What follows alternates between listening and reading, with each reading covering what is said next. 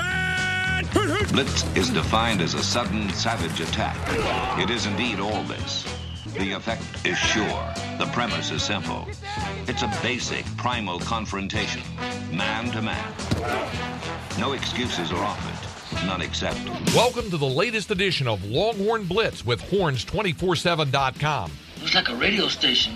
Now, here are your hosts, lifetime Longhorn Rod Babers, Pure athlete, yeah. I transcend race, hombre. Matt Butler, I don't talk, man. I back it up. And we are chock full of that. man. Damn right. and Jeff Howe. It's still real to me, damn it. And that's the bottom line, because Stone Cold said so. If you're gonna blitz, come strong, but don't come at all.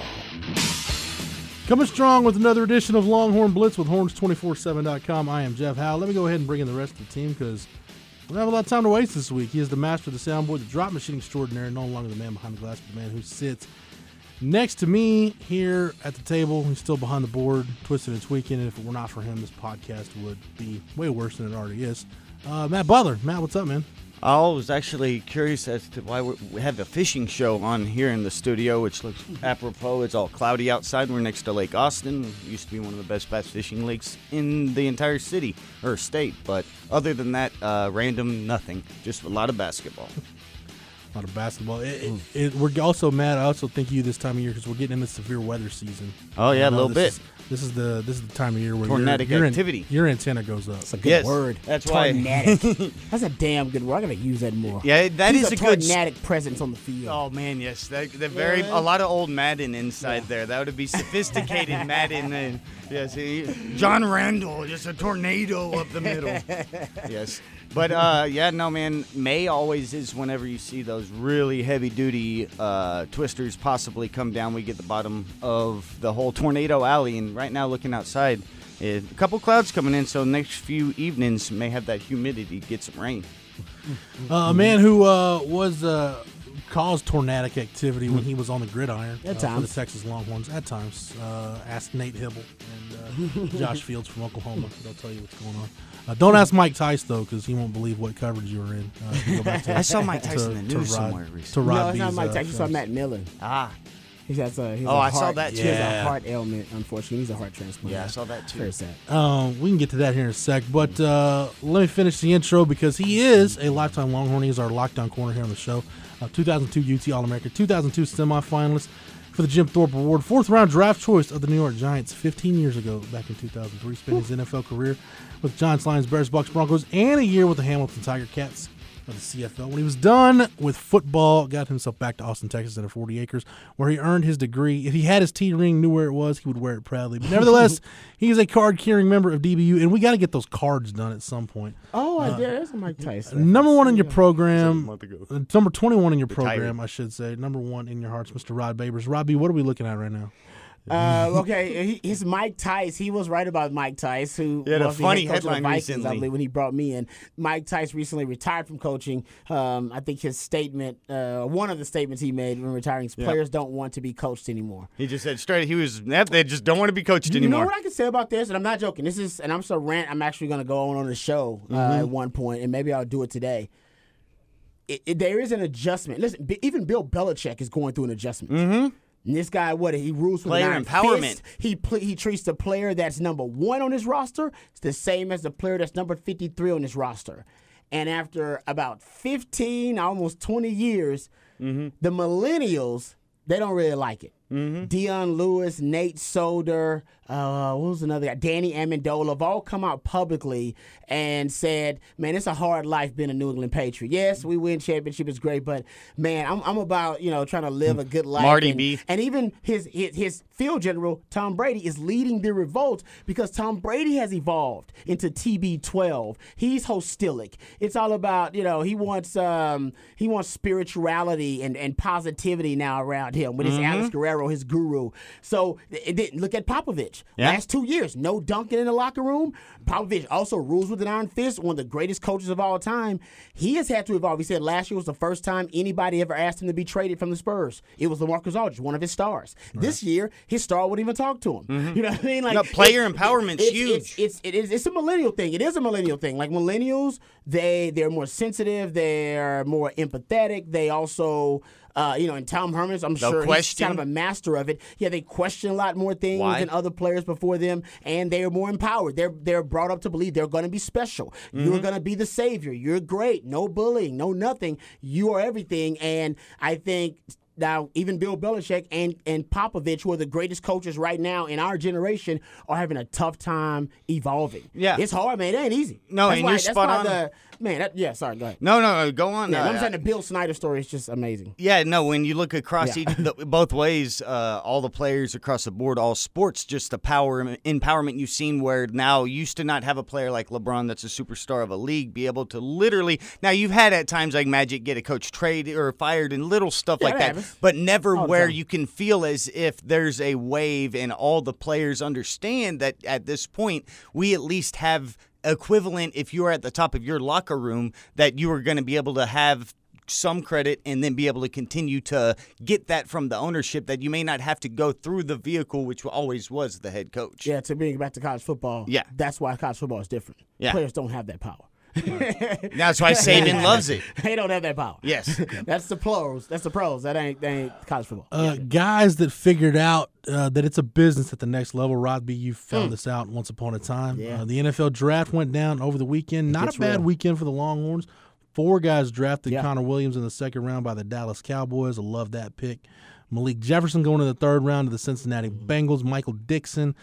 Actually, the Seattle Seahawks traded up to get him in the fifth like round to get a punter? And DeShon Elliott going to the Baltimore Ravens in the sixth round, which he I didn't know. I was hoping the Ravens didn't have a seventh round pick, but they did because DeShon Elliott is Ozzie Newsome's next to last draft pick he'll ever make as the Baltimore Ravens Oh, yeah, that's GM right. because he's stepping down after Yeah. the year. Yeah, right. Um, and the Ravens, you know, the Ravens have had success with Texas guys. They, they signed Priest Holmes as an undrafted free agent once upon a time. Tucker. Justin Tucker, Chykie Brown, Mm-hmm. Yeah. Michael Huff had a cup of coffee with the Ravens. So did uh, Aaron Ross. Kindle? Sergio Kindle was drafted by the Mm-hmm. Ravens. they like that Longhorn pipeline. Yeah, not a bad. They they typically go for big school guys. And, the- the and you know what? They do. develop talent really well. So even if you end up with an organization like the Ravens as a sixth round pick or undrafted, you know you're going to be coached up uh, for a guy, DeShon Elliott, and help. John Harbaugh is originally a special teams guy and I think a DB Right. coach. Yeah. You know what I mean? So they take pride in their DBs. Hell, when Ozzie Newsome is picking you, hey, uh, hey, you got a lot of upside. Yeah, Period. exactly. So That's Ro- a compliment in itself. So Rod, I want to I want to spend some of this podcast, most of it, kind of focus on the draft, and I want to look at, at the guys who are replacing the guys that are leaving because we haven't really dove into that Mm-hmm. in full blast this offseason. But when you look at it, the thing that jumps out, I think, to everybody is well, there's two things. One, some of these guys went later than maybe we thought they would or we heard they could. Definitely. I think everybody went later than I thought they would. Yeah. Mm-hmm. So there's that. The second thing is the primary the two guys that didn't get drafted that we all thought they probably would based on the rumored mm-hmm. innuendo and, and what was out there in the published reports, Holton Hill and Poona Ford. And we'll start with Holton Hill, Rod, because you dropped the, the nugget of information last week from your conversation with Kyle Shanahan that Holton Hill is a guy that NFL teams really liked. Yeah, I mean Shanahan even brought him up, but of Possibly a second round guy. yeah. But they were concerned about the the the off the field decisions. They were concerned about the uh, the issues that had held him back, even here in Texas. And And, let- obviously, oh, I think overly concerned about him, but it ended up affecting his draft stock name. and, and let's talk about those off the field decisions because the the cat's out of the bag now. Um, I was listening to the ticket in Dallas, listening to their draft coverage over the weekend because obviously you guys know I'm a big Cowboys Yeah. fan, uh, and I had the TV on because.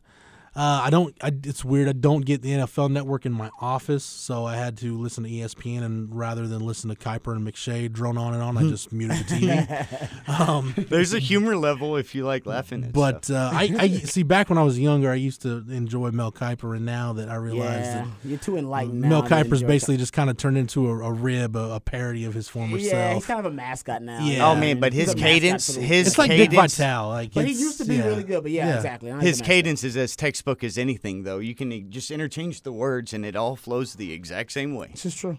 But uh, anyway, I'm listening to the ticket and the word going around from scouts uh, and some you know people like that who are at the draft or around the draft. Norm Hitzges is a guy in Dallas has a lot of contacts. Um, Holton Hill apparently from his past has four failed drug tests.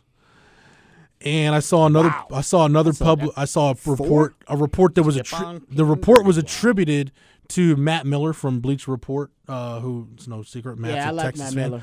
Yeah, he does a Um, good job at NFL draft. and I don't, yeah. I didn't see Matt report this, but apparently he said it at some point, and it was attributed to him. So if that's not the case, Matt, if you're listening to this, or you can win this, accept my apology in advance. Apparently, CB, get on it. apparently Holton Hill failed a drug test at the combine, allegedly, Oh, Well, that's a big one. Yeah, which totally Damn. explains him not being drafted. Yeah. If that's the case, That Yeah. makes sense. If that, you know what, actually, and, and like I said, we don't know actually know if it's factual or Mm-hmm. anything. Um, you know, I mean, because it's kind of uh, now via third person, but it would provide a hell of an explanation. It would make perfect sense. Consider, I Yeah. think the Texans drafted a cornerback in the seventh round, and I was like, Who- "Holy, holy Holton! Yeah. Like, why, Well, holy and- Holton Hill. Why don't you draft Holton Hill right there if he failed the drug test at the combine? In addition to that being the big question about him, whether he was disciplined enough Mm-hmm. to, you know, I mean, conduct himself as a professional. Um, you know, I mean, and he decided, you know. Against basically, yeah, that would mean he's off of everybody's draft board. I mean, at that point, it's like,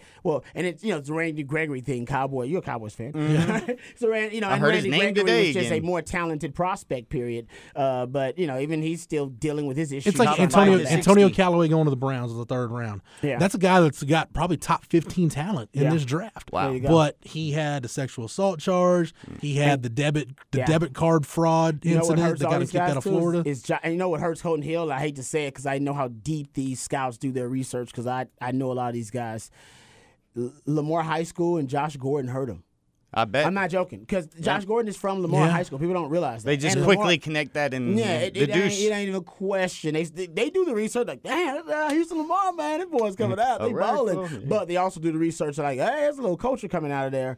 Um, and, you know, so Josh Gordon, he's synonymous with Houston Lamar, too. And, of course, he Most is one of those rehab stories in the NFL. Right. And I think, you know, I think they just kind of make that connection. Just same thing Baker Mayfield and Johnny Manziel. They make that connection. That's not a, that's not a fair connection. Mm-hmm. Nope. That's not even an accurate connection. Right. But it basic is made, deduction. uh, you now the Browns, uh, uh, uh, uh, uh, both from Texas. Uh, Johnny and Ma- Johnny Manziel and Baker Mayfield. Quick like point, same guy. AB, You know what I mean, they make that connection. So I think it, and whether it's fair or unfair to Holton Hill, that's the case. And you know what? If he failed his drug test at the combine, then Yeah. he just failed the idiot test. Like you just failed the idiot test. Like you are an idiot then. You were Like, gonna get in clean. You had a clean slate. The idiot. That's the idiot test because NFL scouts don't really care about college and the way you conducted yourself that much. Mm-hmm. They really care about how you conduct yourself from the point where you decide where they declare you to be a professional. You're Now no you're already in the system. An amateur athlete, and now at that level.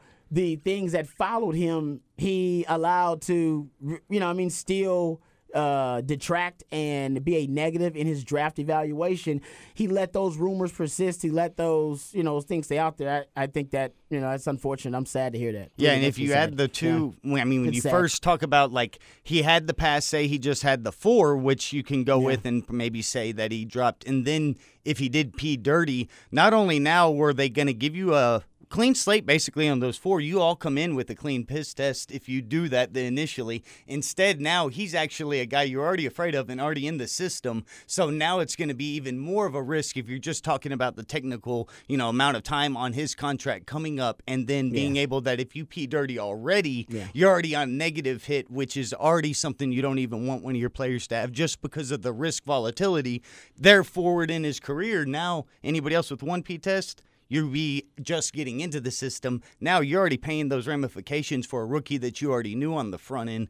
And then there's the second level that if you go and look at just detach all football, but just if you're talking about basic draft science and if you play like fantasy sports or just understand the way that if everybody, it's not as if they collude, but you all know that there's so many marks on somebody that it's not nobody else is going to take that risk at that position, or there's so many other options that there's just no reason to jump into that risk at that point. So everybody can just let him continue to drop, and you'll see that the same way certain positions come when everybody knows that you've already filled out a secondary or things like that. Mm-hmm. This is just okay. There's red flags. Everybody's going to red flag them. We're just going to go and see who wants to pick them up in free agency. Yeah, agency. he didn't deserve to be drafted. Not saying you won't make a roster though. Right. I'm saying you don't deserve to be drafted. It's just if, be if harder you're, to stay if on you're gonna have those kind of with the drunk- issues, like I said, you got to be, you know, and you can even question the franchises that did it. Like you said, the Cowboys are figuring out with Randy Gregory. Cowboys you, are one of those teams. you better be a Randy David Gregory. Irving. Hey, bro, the, Yeah. he's an undrafted free agent, right? Yeah. Yeah, exactly. And look at the problems they're having with David Irving. You know what I mean? It's like, damn.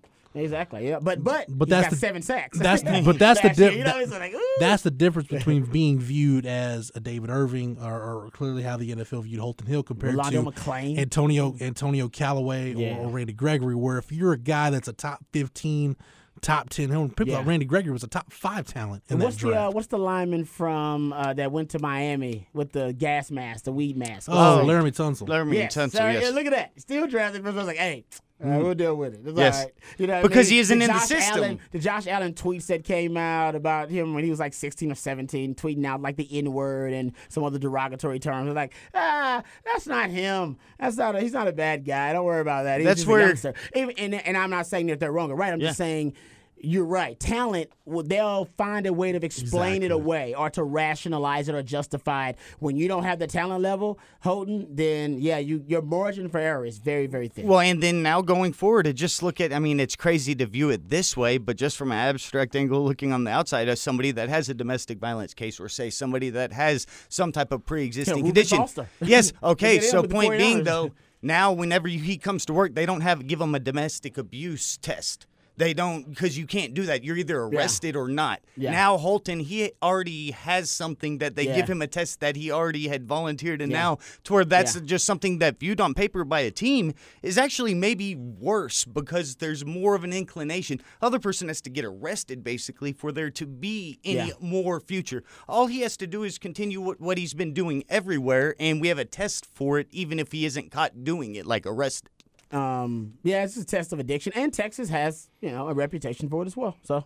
This is true. That's even going back to when you were They coming made the connection. I'm doing the Lamar connection, and Yep. even I wanted to look And over then the Burnt Ricky Williams, but Austin. Ricky Williams, and you know there have been some other guys, Kwame Cavil in the past, and it's been you know, Oh, yeah. it's, it's there's a connection with Texas. Did okay? and no, Austin, I should say. no yes. To Willie Nelson. Yes. Guys, I'm not making this up. I know it sounds It's crazy, all of it. But Willie Darrell Nelson, K. Willie Royal Nelson's reputation for being an avid weed smoker in Austin, the Austin culture, and every all those scouts have been to Austin, and they freaking love Austin too. Yes. But they also think to themselves, "Damn, these guys are living here in Austin. This is you know what I mean? Well, I These mean- guys are partied up." And then they make the uh, Ricky Williams connection and all that. Coach kind of stuff, Royal and- just and rolled all with those Willie things are forever. hurting Holton Hill right now. Like he can't he can't escape them, and unfortunately, a lot of that's his own doing. I thought about this, Rod. It is eh, knowing what we know now, and look, we knew the the suspension this last year was. All indications were that it was for a drug test. Like we, get- Texas Yeah, was we not going to release that information. And then we suspected When that they in don't release era, the there was information- also some Yeah. of that. Yeah. When there's no But- arrest right. you get the information, it's normally that. knowing what we know now, I was thinking about this yesterday, and people are like, "Well, Holton should have come back. Holton should have come back." To me, looking at Holton Hill's his trajectory and, and and his decision to come out, yeah. it really mirrors the Kwame Cavil decision because I don't think Kwame wanted to leave school, No, he did. but he kind of had to. yeah, too. Yeah. It was one of those things where, where he didn't know what Mack Coach Brown was going to do. Right. Remember, Coach Brown was new that He was, just knew he was suspended for the bowl game. That was it. Yeah, so he wasn't sure exactly what Coach how Brown Coach Brown was going to treat him coming back. If he was going to be, you know, made an example of. It's a new regime. Think Right. Mack came in in '98. This happened in hmm. when '99.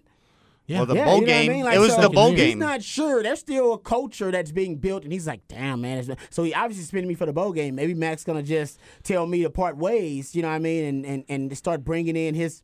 His receivers, which he did, which are Yeah. good young receivers. But my point is, I agree with you. I think Holton Hill made the decision that I don't know Tom Herman that well. This is my first year with him, and he already suspended me for the rest of the year. Yeah. What is he going to do next year Right. to punish me? Am I going to be third on the depth chart and buried? Like, you know I mean? And then forgotten about, and people are like, man, that guy should have left when he was a junior. So you just don't know. That uncertainty, um, I think, gives them more incentive to leave. And And we'd I already, think we'd he already heard. thinking he was one drug test away from making it clean into the NFL if he makes it in. Like he's not going to stay Well, we, clean at we'd, Texas. we'd already heard four too. Um, he was facing a suspension at the beginning of the year. Had they not made a bowl game, it would have been the first three games. Yeah. So. And but since Texas did make a bowl game, we're going to make been the first two. And- and- but yeah, regardless, exactly. it's At the time, he was a first or second round pick, Right, maybe well, if he didn't fail a piss test. but it's regardless, it's there's a long time between the time you're suspended in November of 2017 and when you come off of that suspension in September of 2018. A lot of stuff can change, Rod. You're standing on the team, your status on the depth chart, how Yeah, your position coach balling, views you. yeah, some youngsters Yeah. All those balling, you're youngsters forgotten about. You know what I mean? You couldn't Yeah. even get on the field before. Yeah, he and he and Holton Hill knew this. He was being uh, some I'm sure was advising him, and I I, listen, Still I still was think if he to didn't allegedly fail a drug test at the combine, that he would have been drafted. I think, and I, I was shocked. I was like stupefied. I was like, how the hell is this guy not going drafted in the sixth or seventh round?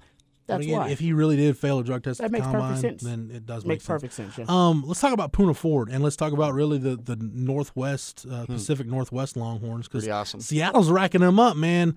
Yeah. Mm-hmm. Earl Thomas is there. They traded Marcus Johnson came over in a Michael Bennett trade. Yeah. Tyrone Swoopes is on the practice squad. Yeah. Jason Hall signs a free agent deal Yeah. with the Seahawks. Michael Dixon gets drafted Getting there. that Charlie team. and Poona Ford, uh, Poona Ford uh, gets uh, AXC signs there as an undrafted free agent.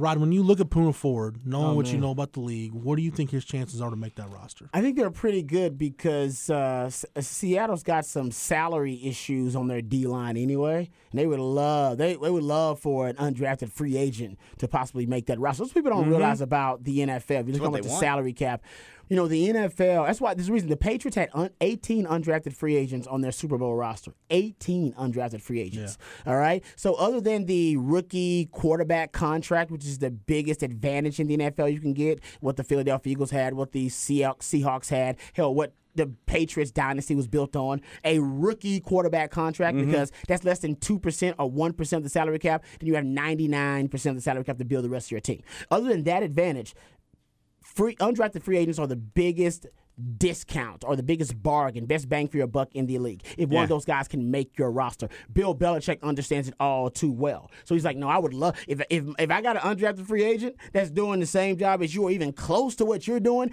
and I got to pay you five to six million dollars, dude, you are out. I will coach this guy up 'cause I'm the best damn coach in the league, so I'll coach this guy up. And Seattle does a really good job of it too. Seattle's really big on undrafted free agents. It's- it- two years ago, I want to say they had 47 starts by undrafted free agents in 2016. You ran down the numbers one time. That Super Bowl defense they had. Go look at it, uh, man. That beat the Broncos. I want to say Earl Thomas was the only player. he was the that only was. first round pick in that defensive backfield, and Bruce Irvin was the only first round pick on the defensive front. And I think everybody everybody else, else- were late round picks. Or Or undrafted. undrafted. Or undrafted Fourth or like Kam yep. Chancellor and Michael Richard Bennett was an Sherman undrafted and free all those guys. Yeah, so that's the best bargain. And for a guy like Poona to end up with Seattle, who loves to take advantage of that, he's in the perfect situation. Mm, Oh my God, it's so good. situation. No, and those two organizations are just the way you laid that out was so perfect, and it's, it reminded me of what I see in the NBA all the time. But when you talk about, it's like a religion that you're talking about. Yeah. It's like it's literally Mm-hmm. these principles that everything, the foundation of the organization is going to be founded upon, and it's because they find those value spots. You Yep, just named that's which exactly ones right. they are: the quarterback, or say like a undrafted free agent that can contribute immediately, because then you can get them locked in earlier, long term, Yep. and get the best production. So see, the thing is, is we, we see the same thing. Those value spots in basketball, we found out after the fact. Now you thought the post was always the most valuable one, but they're really the corner threes. Yeah, so the then, what do you see these guys that are uh, devalued or people that not even wanted across a lot the league for a long time, like guys like Mbah a Moute or PJ Tucker that defend the most valuable part of the floor Mm-hmm. and can make the shots from the most valuable part of the floor. And then if you look at a per dollar production and impact, like Mbah a Moute is like I believe like the most profitable player in all of basketball this year. Yeah. You look at PJ Tucker or like when you're gonna watch LeBron tonight, whenever OG Anunoby, the new guy that they Mm-hmm. drafted to be that guy and be that exact position and use that same either veteran minimum contract or rookie contract Mm-hmm. and you put those type in there and that's what this is similar to like then if you can get the rookie minimum which is the Yeah. undrafted free agent As in the NFL yes, no that's what they're doing and it's Yep. so awesome to see cuz it's all about organizationally buying in on what truly data wise Is is, the most valuable Yeah. on the court and yes then we're going to go get all the best players Yeah, and yeah. we're going to go do we aren't t- neglecting the players Yeah. but let's focus on guys that do these things the best or this area that is most needed at the value point. And that's why all the same teams are at the top of the playoffs every single year when we talk about this type of stuff. Yeah, I agree with you. So you had six guys sign undrafted free agent deals: Holton Hill and Mm-hmm. Armanti Foreman with the Vikings, Jason Hall and Poona Ford with the Seattle Seahawks. Uh, Antwuan Davis with the Detroit Lions, Naashon Hughes with the Green Bay Packers, and Tristan Nickelson is Yeah, going to saw go to that. mini camp with the Tampa Bay Bucks. Good for him. And Texas has been, let's be honest, a bargain bin. Um, it's basically been like a Costco for these NFL teams since Texas has been down since 2010. They're like, the talent it." goes undeveloped. Yes, I agree with that. It doesn't reach its ceiling, but the NFL still knows there's a ton of talent, Talent. here, and they always come for the free, the undrafted free agents, man. And they get great Brown, value. They're gonna be- Fozzie they're gonna be Whitaker, angry when Herman Phillips, get Johnson, Trey on and on. Hopkins, And Kent Chris Perkins. Whaley was there for a while. Chris while. Whaley was with the Cowboys for two years. Yeah, man. We screwed over a It lot of doesn't always guys. work out. Jackson Shipley it doesn't always work out, and they're not including the guys that go to Canada and play professionally too. It doesn't always work out, but yeah, man, you definitely you could tell the NFL's like, no, no, no, they got talent down there. I can see it. They watch that film, they go, no, that guy's talented. I You know. Rod I had a story in the site this week, and I don't want to spend too much time on this. I saw it. This was a good story. Just looking at the the rookie class of 2014, which Yeah. was that disastrous, forgettable draft that Mm-hmm. Texas had, where nobody was drafted, broke a 76 year streak of guys getting drafted. But when you look at that draft, a lot of guys in that rookie class Yep. have had various degrees of success Mm-hmm. in the NFL. Adrian Phillips, 41 games in four years, going into his fifth year with the Chargers. Rod, he's they brought him back on a one year deal. The terms were not disclosed, but what do you figure your guaranteed money is for a fifth year guy on a one year deal? Oh, dude, even if it's the minimum. I would say he's probably getting three to four million, right? With the position Easily. versatility, Yeah, maybe getting I, I more. mean, I don't too. know exactly I'll what they value him as, but I would say he's probably getting three, maybe three million. okay. You know, because he's fifth year. He's been he's been with that team too the whole entire time. Right. You know I mean? uh, Trey Hopkins, two years on the practice squad, got promoted late to the main roster late in the Mm-hmm. 2016 season. Was hurt for a couple games last year, but ended up starting 12 games for the Bengals Isn't that crazy? at right guard. Donald Hawkins has spent part of four different seasons with eight different teams, and he was with the Cowboys. I want to say he was with the Cowboys in 2014. Uh, when they had their deep playoff run, and he was Mm-hmm. he was on the active roster, but I think he was inactive for for a lot of those games. He I think he dressed for a few games though, uh, but he's been you know gotten eight games under his belt. You know Jackson Jeffcoat's had an interesting Oh, man. football career. Natural it was, pass uh, rusher. Signed with the Seahawks, was cut by the Seahawks. Uh, went to the Washington Redskins, or Rod, as you would call them, the Washington racial slurs. It's true. Um, he's he's he's with Washington for a couple of years. 2014, he he gets his uh, gets his first NFL sack against Mark Sanchez in Week 16. The next week, he gets his first start and gets his first and only interception against Tony Romo. So i then they were they were going to bring him back. He had an injury, uh, had an injury with the Cleveland Browns, and this is interesting, man. I, I caught up with Jackson a couple years ago, right after uh, he'd had a back surgery, and he'd had back problems going back to his time in high school Yep. Uh, at Plano West, and he told me he's like, man, I've felt this good in a long, long time. Uh, he, I think he was getting ready to go to Canada at that time, and he ends up going to Canada, and he had seven sacks for Winnipeg last year. That's crazy. He's coming back to play another year in It's the hard to CFL. get sacks in the CFL, man. Yeah. so props to Jackson Jeffcoat for manufacturing something out of his football career. He was a, you know, a lot of these guys injuries. When you look at Adrian Phillips had a shoulder problem, Trey Hopkins had a stress fracture in his foot Yep. late in his senior year. Jeffcoat with the two torn pecs. Yep. Mm-hmm. Uh, Chris Whaley with a knee injury that really kind of started. Really, the, The end of his football career. of his You know, the yep. Cowboys, the Cowboys valued Chris Whaley so much they signed him as an undrafted free agent and immediately put him on IR, knowing they were going to get nothing out of him that first year. They bring him back for a second year. He tears his Achilles in training camp, Yeah. and boom, that was all she wrote. Carrington Byndom uh, got four games Man, with the Carolina, three games with the Carolina yeah. Panthers uh, in 2014. Was a practice squad guy for the Cardinals in 2015, and then he was released by the Baltimore Ravens in 2016. After uh, Rod, explain to me real quick the injury settlement because I know uh, Duke Thomas, I think, had an injury settlement with the Texans before. Duke Yeah. Thomas is another guy. Cowboys. Duke Thomas with the Cowboys now, and he's probably going to be on their active roster on their 53 man roster this year. Um, yeah, usually it's be uh, they want to cut a guy and uh, they can't cut him because of their restrictions based on the CBA about um, how long you've been hurt and when you got hurt and your situation. Um, so yeah, I mean, it's all about when you had the surgery and all that kind of stuff. So there are a lot of restrictions on it. Basically, they decide to you know pay you a settlement so that you won't try to sue them, uh, go through the Players Association and file a dispute Grievance. when yeah grievance when they cut you. So they just say, hey man, we're gonna pay you. We know in your contract it says this. They'll get what your agent says. Hey man, your contract it says you're gonna earn this in off-season roster bonus or whatever the hell else, and hey man, we'll pay you this. We'll pay you two times that. So could we just want to cut you and have you be quiet be, and sign this thing. you know, Yeah. where your your uh, I guess your dead money or your cap money was going to be, uh, you know, yeah. uh, two hundred fifty thousand dollars. We'll give you three fifty Mm-hmm. Yeah. to to go out the door. Yeah, we'll just get exactly to sign this this waiver and say it's all good. Hey, I'm- Something like that. Uh, yeah, because yeah, they can't cut you. It's all I, I I don't know how exactly how it works with the injuries, but they can't just cut you when you get hurt. Like that's Yeah, right. that's like in the CBA. They can't just be like, oh, that guy got hurt. We got to cut him. Done. Yeah, they got to make an excuse by It the has end to of be the an year. Excuse, and it's Yes, got, they- they gotta they gotta formulate it, and usually it's like, man, can we just pay this guy and have him sign something? And usually the, the player will just sign it. Very rarely do you get a dispute about that kind of Yeah, stuff. you get the big money, or Yeah, those. you know they're gonna find a way to cut you anyway. I And the mean, teams have gotten so smart because back in the hmm. day they would go and maybe do something that would still be on books, but now they find ways to be able to get exactly. you as quickly I think off actually the books. it probably is about not having as a part of your, you know, your salary, your dead money, your salary cap. and that kind of Exactly, because like the Mets are still paying Bobby Bonilla from 20 years ago. When you look at certain dumb contracts from back in the day that certain teams did, but when you said a name earlier, Jeff, I bet some other Longhorn fans had the mind triggered since you were just going through the laundry list of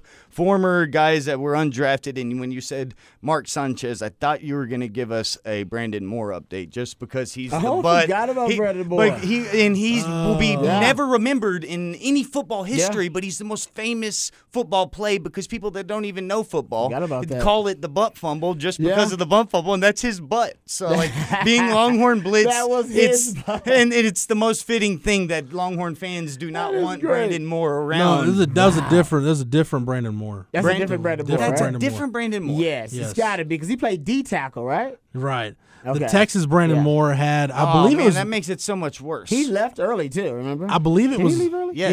Yeah, I believe it was Matt Miller who got with me after that pro day. Oh man. And he said, "Hey, was Brandon Moore's pro day that bad?" I'm like, "Yeah, it wasn't terrible. really impressive." I said, "Why?" He said, "I had a." He said, "I had a scout tell me it was the absolute worst horrible, pro day man. workout he had ever seen in his life." That's before Orlando Brown, but still, it was really bad.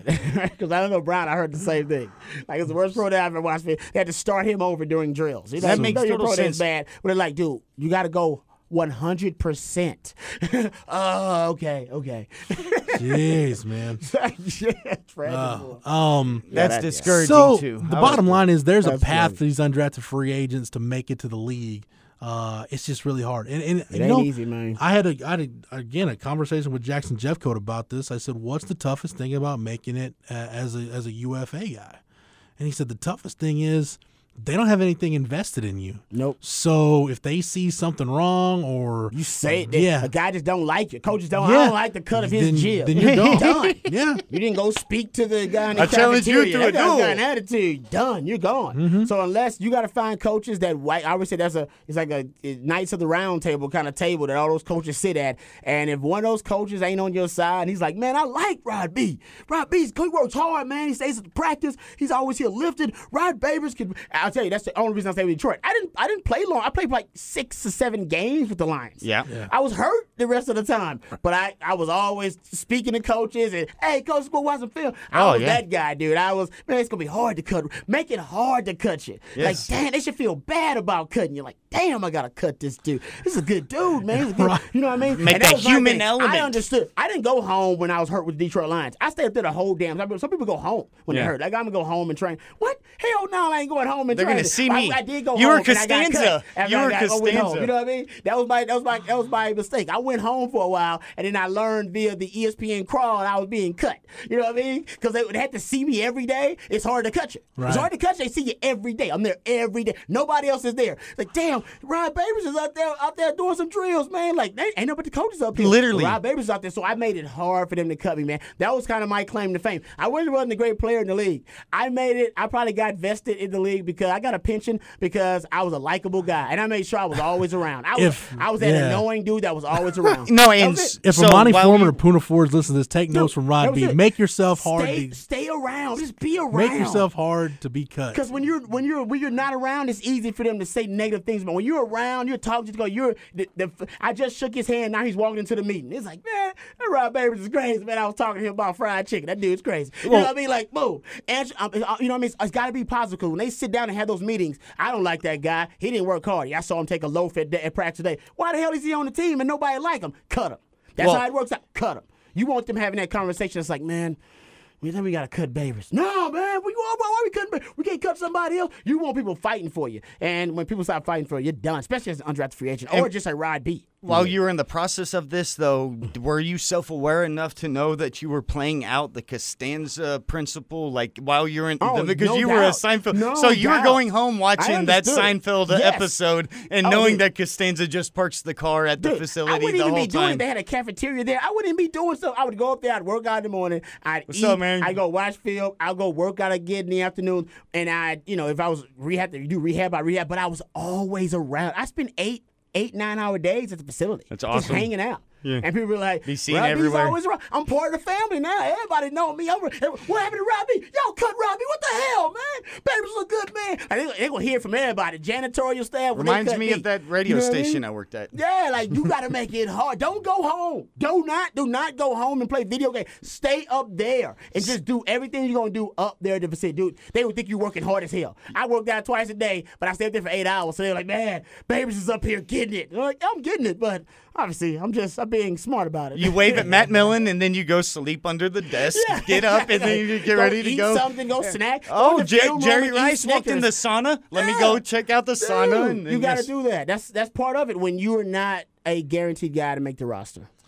Fake it till you make it, man. That's awesome. That's all I did. And then Rod, the, the other thing about your pro career that I love is is as uh, and, and you were a fourth you were a fourth round draft pick, Yeah. uh, borderline top 100 pick, and every time you got cut, the conversation changed a little bit. Oh, every time. Because every time you got you get cut, you kind of you lose value almost. You know what I mean? You lose value. It's weird in the league uh, because it's like uh, it's like. It's like the old thing, right? Um, no woman wants a man who isn't committed already in, in some way uh, to Hmm. Or another five woman. ex-wives. you know what I mean? Like the women want a man who is wanted by the women. Mm-hmm. Right, so you're getting cut, and teams are like, "Why the hell I want to do?" He been cut four times. Obviously, he Might be a problem with up. him, like, You if he's I been mean? Like, divorced why five would I want this guy? Yeah, so I think you do lose value, and you got to find other ways to bring yourself back to the league. So you got to go to open try. I went to tryout with the uh, with the Patriots. I went to a tryout for Belichick. It was me and like Terrell Buckley. And Terrell T-Buck. Buckley got the job. And loitered it around But the Belichick league was for there a watching us decade. on the sideline. Belichick came out to at least watch. I was like, "Hey, Hey. look at Belichick right there, Man, man, T-Buck. watching me." And I guess That's obviously I didn't, I didn't impress enough. 'Cause Be- So they but took- Terrell Buckley was a good player. Oh, that's I, I big was not time. Ashamed. Of. They took 45 year old Terrell Buckley. Over Terrell Buckley you. was old as hell. Though. He was the next he was old. Dion. but he was cool. Like he was cool. I think we like went to lunch after that. After, after He's we probably done. Terence Newman's age right Um, now. Yeah. So I remember all those things. I mean, but that's yeah, you just have to go on tryouts and then teams will pick you up. You have coaches that liked you, you know, back in the day. They he gets a new job. He likes Rod B. Hmm. hey, bring in Rod B. I was I was good. I was cool with the Shanahan. So what? Shanahan's brought me in. You know what I mean? It's weird those relationships that work out that end up helping you. So it is one of those things like it's not about what you know, it is about who you know. The NFL is the same thing. It ain't that different than Well, you life. got the leftover Ced Griffin, and then now old man uh, Ter- uh, Tinu up T. there, up in. playing. Well, I know, but that, that made me think of Holton Hill. That what is Tinu's going to be around for a year to try to you know bring along the young is true. Holton Hill, and like I started thinking, I was like, oh well, said G was there. Maybe said G still has some connections up there. Just it made me think about those two. no, no, that's a good point. I didn't think about that uh, Terence Newman thing. Yeah. So, Rod, I want to spend the few the few minutes we got left on the show this week looking at these guys and relating it to the current team and who's going to replace them. Uh, when you look, actually, of all of these guys, you look at the six guys that were uh, Yeah. that were signed as free agents, seven if you include Tristan Nickelson. Um, the four guys who were drafted, so that's eleven guys. Which of these eleven guys do you think is going to be the toughest for Texas to replace in 2018? That's crazy. Uh, I think maybe the guy who went undrafted and punter? pulled it forward. No, Yeah, I, it sounds ridiculous. the punter will be The punter is irreplaceable, but hey, they got another Australian punter coming His in. cousin. Apparently, The it's a, it's closest a pipeline. It's So, his like, cousin. He's from the same school and Hey, all man. that. And, and Dickson's, man. Dickson's like texting him, so I think he'll be okay. It's his cousin. Texas should recruit a pro cousin. recruit a pro kick guy from here on out. Yeah, what what what is the name of the academy? Pro kick. Pro kick, yeah, man. Those guys, they're money in the bank. Um, I think Poona because last year the defense was based on the the mo of you stop the run that makes them one dimensional. That's the number one thing you do. He was Top the priority. pivot. And then after you stop the run, you get after the quarterback like like nobody's business. All right, because then you make them one dimensional. You got to pass the ball, get after the quarterback, and then you force turnovers. Those that was the three step modus operandi for Todd Orlando. Well, you had a twenty, I think it was a twenty-seven percent stuff rate last year. Yes, I'll Some pull it up. ridiculous, number, which is the um, which the amount of runs you stop at the line of scrimmage or behind the line of scrimmage. Dude, you have any idea? That's better than Alabama's stuff rate. Like that's uns insane. And Texas was one of the best in the country. I think they were top five. So if you look at that, that started with Poona Ford because he would he would be able to penetrate and he'd be he'd be able to get in the backfield and disrupt things. So now Todd Orlando's defense, although talented still in the D line, you're talented at different spots. Now you're a defensive ends and you're out your edge rushers. On the edge is where all your talent is. Um, you know, you lost, you know, eh, Malik Jefferson at that next level and hopefully Gary Johnson, knock on wood, is going to be fine. But I am worried about how Todd Orlando changes up his defensive philosophy because I don't know if he's going to be able to use the same modus operandi without a guy like Poona that he lo- used last year. And then whatever happened is Gary Johnson. You, you might be weak in the central nervous system, but you're strong on the edges. Hager, Omenihu, Roach, Boyd. I mean, you're safe. Yeah, you're strong on the edges, but not necessarily inside. So that's what I worry about. How does he change it up? Yeah, the thing that I keep coming back to, and, and I was cleaning out my office last week, and I came back to my notes uh, from Todd Orlando's Angelo Clinic. Which, by the way, I'm trying to go to the Angelo Clinic this year. Rod, you know who's Nice. speaking at the Angelo Clinic? Who's that? Nick Saban is going to be at the Angelo Ooh, Clinic. In that's gonna be San Angelo. sold out quick. Oh, he's gonna love being breaking in San down, Angelo. Yeah, breaking that's down his crazy. three his three four defense and what makes it work. Ooh, That's gonna be nice. I might Yeah. go to that So you gotta go because to Herb that. Herb If Hand I think is other that same ones- day talking about run game concepts. Dude, you gotta go to that. And I want you to take extensive notes. Oh, I did. You saw my notes from Orlando notes last crazy, year. so yeah. yeah. dude, I want you to get on Yeah. it, man. Can you like have like a video, audio recorder and co- record it the whole I don't time see too? why I can't. You do. You need to do that too. Like you need to have record of that stuff, dude. You'll be that Travis Rod B, you should take a day off. You should take a day off and go with me. I should, man. Honestly, I would love to. I might need. What what day is that? It's June thirteenth. Man, I might need to go listen. Hear Nick Saban just talk ball for a while. Yeah. I don't even play ball no more. I want to go hear Nick Saban talk about ball. Yeah. Um, but anyway, going back to my notes from or- Mm. Todd Orlando at Angelo, he didn't really say this this year, uh, you know, in the in the media availabilities, but it really stood out to me. He's talking about stopping the run, and he said basically that's what his defense, regardless of personnel or whatever he's got, that's what it starts with. Yep. And he said basically, if the other team can run the ball down our throats consistently, we're cowards. I love the word he that he used. Yes, cowards. Yes, it's we're- not. A, not- we aren't effective. weak, no, no, it goes to the root of the person. Meaning, coward is different from being weak. Weak means you cannot, you cannot accomplish the task. Coward means you are afraid of the, the, the consequences of accomplishing. You're not a task. competitor. Oh, I like You that. aren't a You're competitor. coward.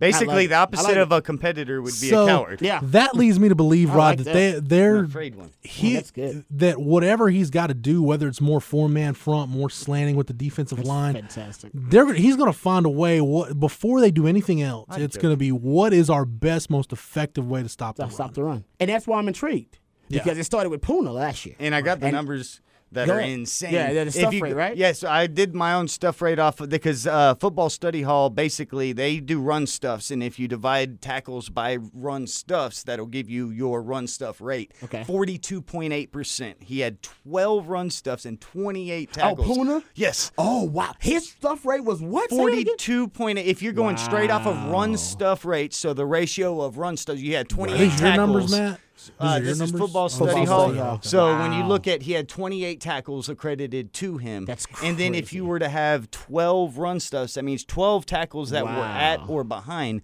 So 42.8% of his when he got a tackle were run you, stuffs because he- he is meeting you at the line of scrimmage yeah. or behind. Then when you ran at him, his success rate and D linemen are always going to be the better numbers, and then linebackers just because they have the opportunity Yeah. of being there. But his was 17.6%. So the success Yep. Of the offense when running at Poona in his area that the gap he committed, it was 17. So uh, basically a sixth of the time Yeah. that they were going to get three yards to And stay which on means, schedule. so you talk about the stuff right, the actual plays that he made. Think about how many times he was able to divert somebody. the way Rudy back had to Gobert, shift and every, you don't block every Yes. shot, you alter Bamba, shots. Same thing with Bamba. He's like, exactly. I, I gotta do, I gotta torque it here, and you can see that Yeah. on film. It You doesn't come it. up in the stats, but, But then when exactly. the stats show you the utter dominance that he had 28 tackles and 12 of which were at or behind the line of scrimmage. That's crazy. Yeah. Puna Ford last year in Eight terms tackle of for loss. you know um, Pro Football Focus chart stops. uh, which is stop for them is uh, let me give you the actual definition. His tackle real for quick. loss rate was 28.57. Wow. He had eight tackles for loss and 28 tackles. They consider a stop any solo tackle that results in a negative play for the offense. So uh, that's would a, be like that's a tackle for loss. Yeah, that's a zero zero gain or or, or TFL. Uh, Poona Ford had 28 last year. You know what I mean? Like it was freakish. It didn't. It, it was like that Malik is- Jefferson, to put that in perspective, Malik Jefferson at 57, Gary Johnson at 33. Um, who was next? Malcolm Roach had 21. Yeah, so that's the that's the company Poona Ford was in. Last You know year. what I mean? Only Gary Johnson and Malik Jefferson He's had more. he's doing that from the D tackle position. You know what I mean? Like that's Well, and that's it where you u- talk about unique. So the way defenses are built. like that, he was that pivot of a Yeah. defense. Like you might have a shutdown corner that you focus the So- defense around, but how every defense has a pivot point. You were saying that's going to be probably Yes, Orlando's. Because Orlando's got to figure out now, okay, now how do I replicate that? Now you're going to Yeah. use your really skilled natural pass rushers like Hager and Omenihu to stop the run? Mm-hmm. You know what I mean? Like, do you want to do that? Or am I going to see you use more uh, exotic uh, personnel packages and bring guys out from the back seven, from the secondary, from linebackers? I think a lot of that will have, have to do with the linebacker health and how many linebackers you have at your disposal. Same with DBs. And last year, remember the havoc rate you brought up, Matt? Yes. He brought most of his pressure from the secondary. Mm-hmm. The secondaries would apply most of the pressure on opposing quarterbacks. Second the most in the nation. Yeah, the defensive line didn't apply a ton of pressure. Hundredth. Exactly. So if you flip that, it's like, okay, well now you'll get a lot of pressure from your D line, Hager and Roach. uh, sorry, Hager, Roach, and Omenihu. Those depending on how you want to use those guys. Mm-hmm. Um, so how do you? Uh, now, how do you divest from the secondary applying pressure in your defensive scheme to now letting you get letting get letting your defense get pressure with the front just the front alone. And now, what do you do with the back end guys? Like, I'm, just- I, I- I'm sure he's up to the task. I'm just interested to see how he's going to accomplish it. Yes, you know? the puzzle piece because like Yes. it's really funny the way we brought up value points earlier, and this is a perfect example of it here and how the pieces were used. Because of course you can get,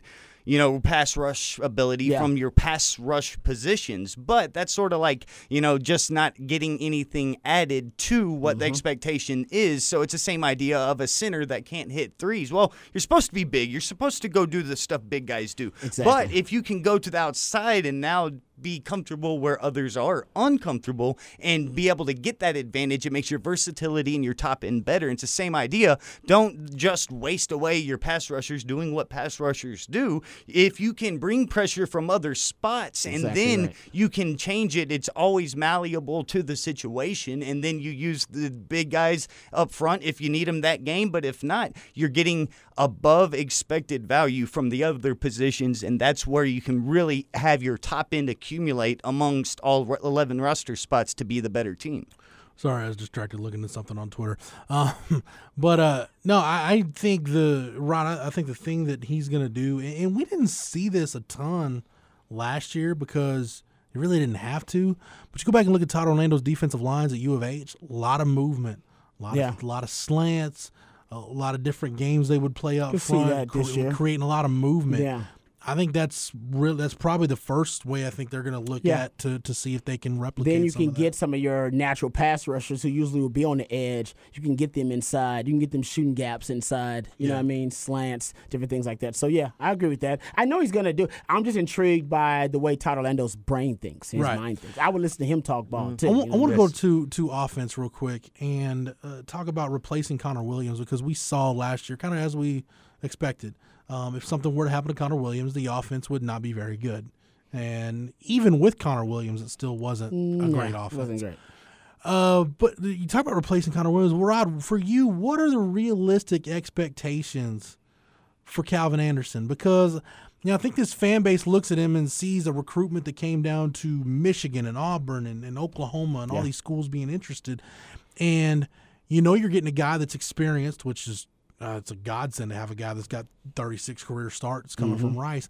But I, I don't think people need to get the wrong. And this is no disrespect to Calvin Anderson, but it's not like you're getting Connor Williams back. No. You know, it's Yeah. still a step down, but you've got a veteran guy that has a ceiling where he might get drafted For a next, collegiate next spring.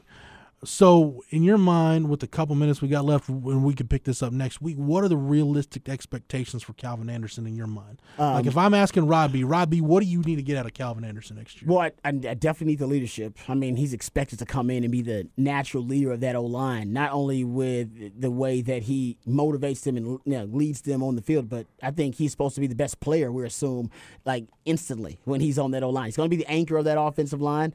And he's actually raising the expectations for himself. If you follow him on Twitter, he's he's expecting big things of himself. Like he actually is coming there in with those uh, those I would say really high expectations on his shoulders. So yeah, I expect him to play at a level where a guy can get drafted. I expect him to play at an NFL caliber level. He's got a Sunday skill set. He's a guy that I expect to be drafted somewhere late in the NFL draft, ne- next NFL draft. Like if he plays at that level, Texas is going to be in a good situation. Yeah, and That's where he's got to play. the type of So uh, we can end this streak of not having player, not having O lineman drafted, which we did, but not.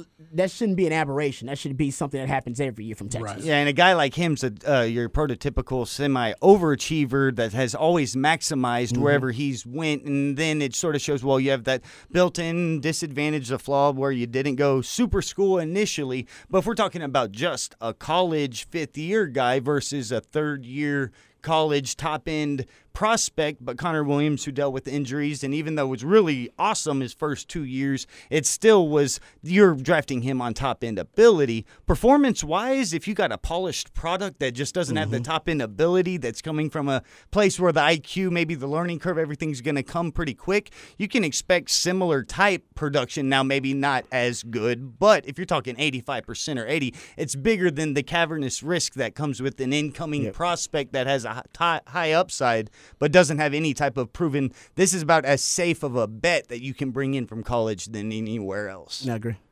So I'm just intrigued to see how the whole thing works because if Calvin Anderson is what this staff thinks he is, which they think he's a guy that could play, you know, at an all Big 12 type mm-hmm. level Yep. and be in a position to be a draft pick next spring. Rod, I don't even know if you can quantify how much better that makes your offense to have a guy like that for 12 games. Yeah. On top of the experience now you bring back with Derek Kerstetter a interior. year under his belt and Vahe and Shackelford being your two most Yeah. experienced guys. And you get Patrick Hudson back at some point who should push some guys uh, and be in a position Been a to while play. since you've had this much experience on the O line. Yeah. you know what I mean. Because Calvin Anderson's very experienced. It, Yeah. It's you. You've got some experience, and and yeah, Anderson. was he two year starter? That 30, Three? 36, three years started every game he played at Rice. Yeah. Wow. Yeah, so you combine that. I think Vahe's thirty-one Yeah. starts. I think Shackelford's Yeah. seventeen. It's been a while since Um, we've had this much veteran experience on the O line. Kerstetter ten starts last year. Okafor I think had four last year. Yeah. Rodriguez has three in his career, Yeah, but he's been around for a while. Exactly. So it's starting to look up for that group. It man. is, I- man. That- that's a work in progress. It's, it's finally time where Texas can turn the page on the offensive line because decade. now, you know, you got a guy in Herb Hand who can develop talent, who d- brings everything that you Mm-hmm. need him to bring with the run game schemes. But now I think with Connor Williams getting drafted and Calvin Anderson coming in, and knowing that you're not changing offensive schemes, you're tweaking the existing scheme. You're not doing a wholesale change as has been the norm around here. I think now you can finally settle into it and, and let give Herb Hand a few years to recruit guys that fit what this offense can do. You know, Rod, because you know certain offensive linemen are good in certain schemes. If you're going to be a zone team, you're going to be a gap team, whatever, what- whatever you're going to hang your hat on, you need certain personnel that fits that scheme. And to me, that's the big takeaway from this draft as we get out of here when you look at the guys getting drafted at Texas, it's still mostly defensive guys. And that goes back to the offensive identity crisis. Mm-hmm. And until that gets resolved, and that's from scheme to quarterback play to line play Yeah. To development. putting the developing the talent, everything, Everything. this trend isn't going to change.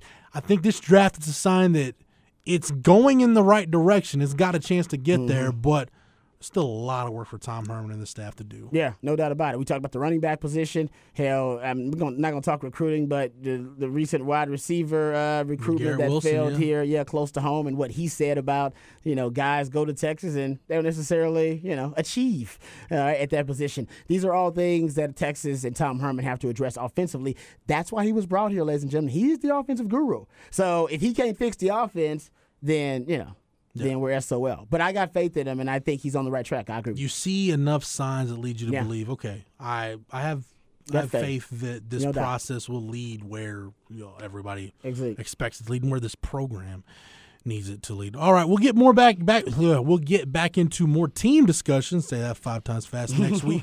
Uh, but for right now, it's time to shut it down. Matt, thanks for everything, man. Oh, you're more than welcome. Rod we appreciate the time and the knowledge. Anytime, brother. Anytime. For Matt, for Rod, for everybody at 1049 The Horn, hornfm.com, the Horn app, AM 1260, everybody at the Austin Radio Network, where you can hear Rod Babers each and every day on the Rodcast. from Shameless 1 to 3. plug. And thanks to Matt, you get us on iTunes, TuneIn, any podcast app out there, and you can get all of our archives, including this show, on the Longhorn Blitz SoundCloud page. Yep, just type in Longhorn Blitz. For the Horn family, for the Horns 24 7 family, I am Jeff Howe. Thank you so much for downloading and listening, and we will catch you again on the next episode. You've been listening to Longhorn Blitz with horns247.com. Remember, for the latest Longhorn news 24 7, visit horns247.com.